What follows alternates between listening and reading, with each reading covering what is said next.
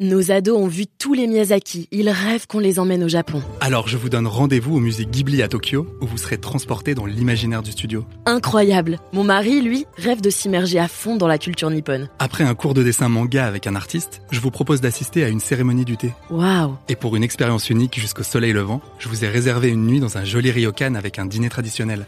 Je nous y vois déjà. Avec Marco Vasco, ne rêvez plus, vivez votre voyage l'esprit libre. Au rendez-vous sur marcovasco.fr pour imaginer votre prochain voyage sur mesure. Franck Ribot, bonjour. Bonjour Quentin. Est-ce que vous avez un souvenir mémorable d'entretien de recrutement à me raconter, que ce soit euh, pour un entretien que vous ayez passé vous ou alors que vous ayez fait passer euh, carte blanche? Je, je, vous écoute. Eh ben, j'ai un, un, un, souvenir mémorable en fait de l'entretien que j'ai passé pour avoir le poste de direction de la filiale Australie-Nouvelle-Zélande pour le groupe Randstad, où en fait la directrice globale monde de, Randstad était venue en Australie pour me rencontrer.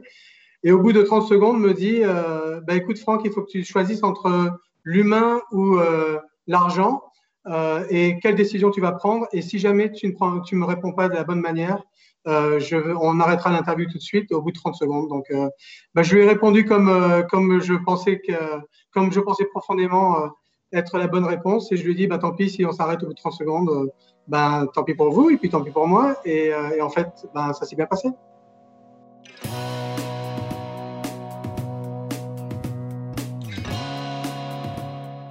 Bonjour à tous et bienvenue au Talk Dessineur du Figaro en visio.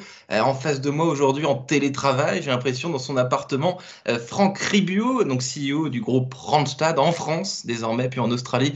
Euh, vous l'avez compris, qui a pris ses fonctions il y a quelques mois, mais qui connaissait déjà bien la maison et qui connaît par ailleurs ce secteur par cœur. Vous étiez chez Adeco, je crois, avant Franck Ribio. Alors vous m'avez dit juste avant un dilemme incroyable enfin, choisir entre l'humain et l'argent. La réponse, finalement, c'était quoi? Si, si, je puis me permettre d'être un petit peu, euh, un petit peu, euh, comment dire, curieux sur cette. Curieux? euh, bah, Ma réponse a été, euh, a été l'humain. j'ai toujours dit qu'en fait, ma, ma carrière était une carrière, j'ai toujours fait tout l'ensemble de ma carrière, en fait, au, service de, au service des autres. ça peut paraître un peu bizarre euh, de dire ça, mais j'ai toujours voulu faire ça depuis très très jeune. Et donc j'ai parlé de l'humain toujours euh, au détriment de l'argent si c'est nécessaire. Et, et, euh, et après j'ai expliqué les raisons pour lesquelles c'était très important pour moi. Ce qui a été en fait une, une, superbe adéquation avec les valeurs de la société et ce que j'ai découvert après en rentrant chez Randstad, qui reste malgré être une société publique, une société très familiale avec des valeurs très importantes. Alors, votre anecdote, ça concernait un poste chez Randstad, mais à l'étranger.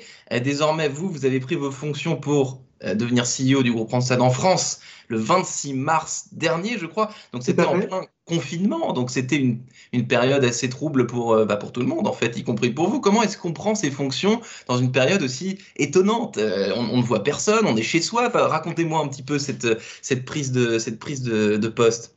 Non seulement ça, mais en plus après 29 ans à l'étranger. Donc, euh, j'avais jamais travaillé en France depuis ma, depuis en fait mon diplôme, euh, mon diplôme à, l'école et, de, et, depuis euh, j'étais parti à l'étranger. Donc, ça a été un double choc, le choc du Covid et le choc euh, de, de, commencer à travailler en France. En fait, au niveau, au niveau du business, euh, bien sûr, cette période-là a été très dure pour, pour le groupe Randstad. Mais par contre, pour moi, personnellement et de manière très égoïste, en fait, ça a été un avantage dans la mesure où j'ai été obligé de par euh, bah, la situation dans laquelle on se trouvait, de me mettre en contact avec beaucoup plus de personnes que je l'aurais fait peut-être si j'avais été euh, enfermé au bureau euh, au siège à Paris.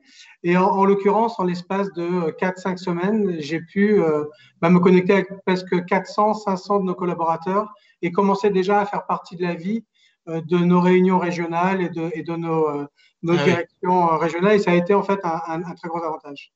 Ce que vous dites, c'est qu'à distance, vous avez pu davantage prendre contact avec des personnes avec qui vous n'auriez pas spéci spécifiquement pris contact physiquement. C'est-à-dire, euh, ça a, euh, dans une certaine mesure, décuplé euh, vos capacités de rentrer en contact avec, euh, avec les, les, collabor la, les, collaborateurs du groupe.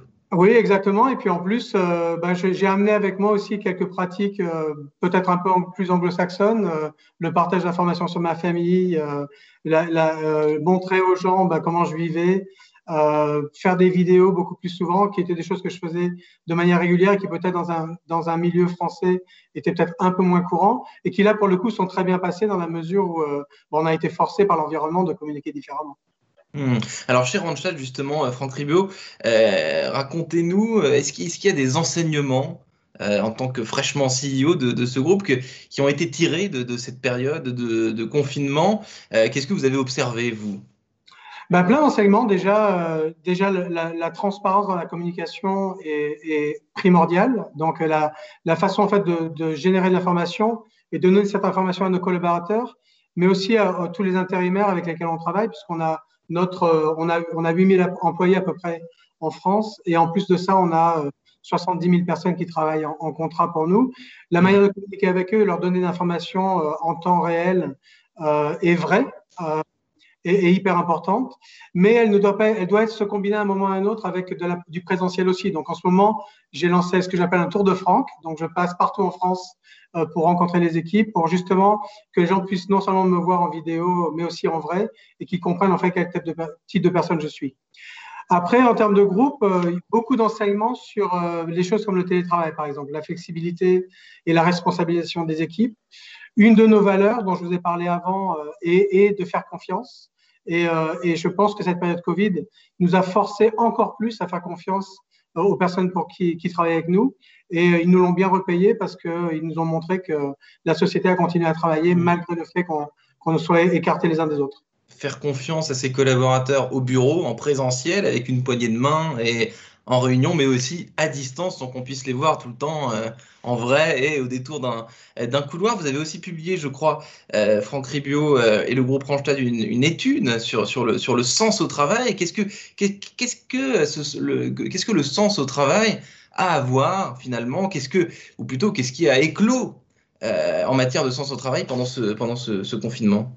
Ben pour moi, le sens au travail, c'est. Euh, c'était déjà, c'était déjà un, euh, un, thème très central dont on parlait beaucoup depuis quelques années, euh, et peut-être que ça a du coup été encore plus important pendant ce confinement. C'est un gros sujet, et en l'occurrence, je vais le ramener dans le monde de Randstad. Je vais prendre mon exemple particulier.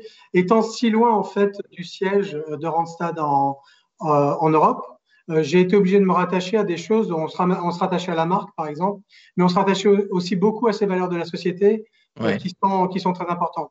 Et pour moi, donner du sens aux gens, euh, chez Randstad, euh, dans, dans, des pays aussi lointains, parce que je m'occupais de l'Asie du Sud-Est, de l'Inde et de, et de l'Australie-Nouvelle-Zélande, c'était en fait de se raccrocher à des choses qui étaient les choses communes du groupe et de donner du sens. Donc, donner du sens, pour nous, c'était vraiment comprendre le rôle sociétal qu'on a euh, et j'étais un peu étonné, mais on en reviendra peut-être euh, sur l'image qu'a l'intérim en France. Donc vraiment euh, prendre en compte le fait que tous les jours on donne du boulot à des gens, 75 000 en France tous les jours, hein, c'est pas anodin.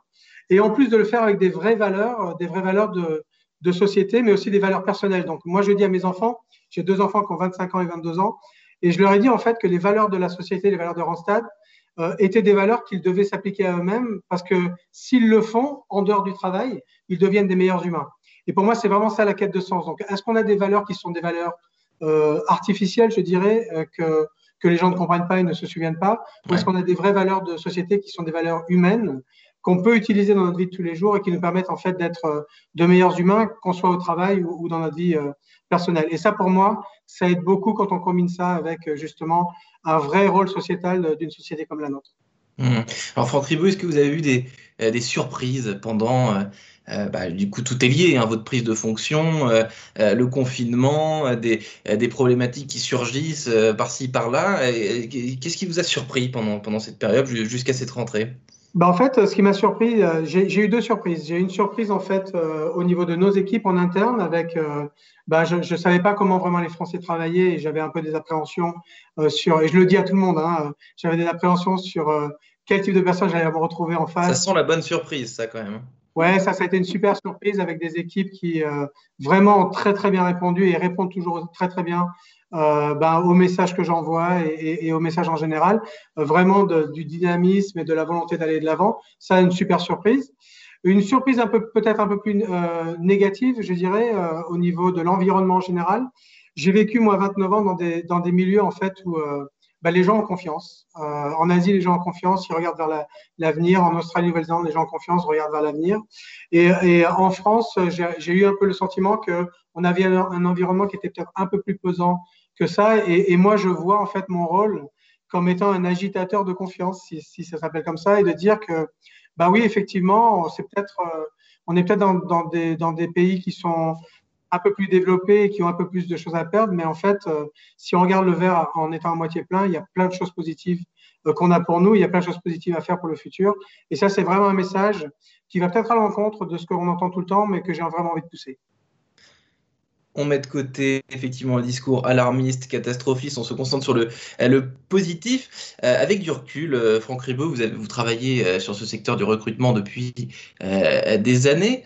Qu'est-ce qui vous bluffe dans le recrutement moderne par rapport au recrutement d'il y a 20, 25 ans?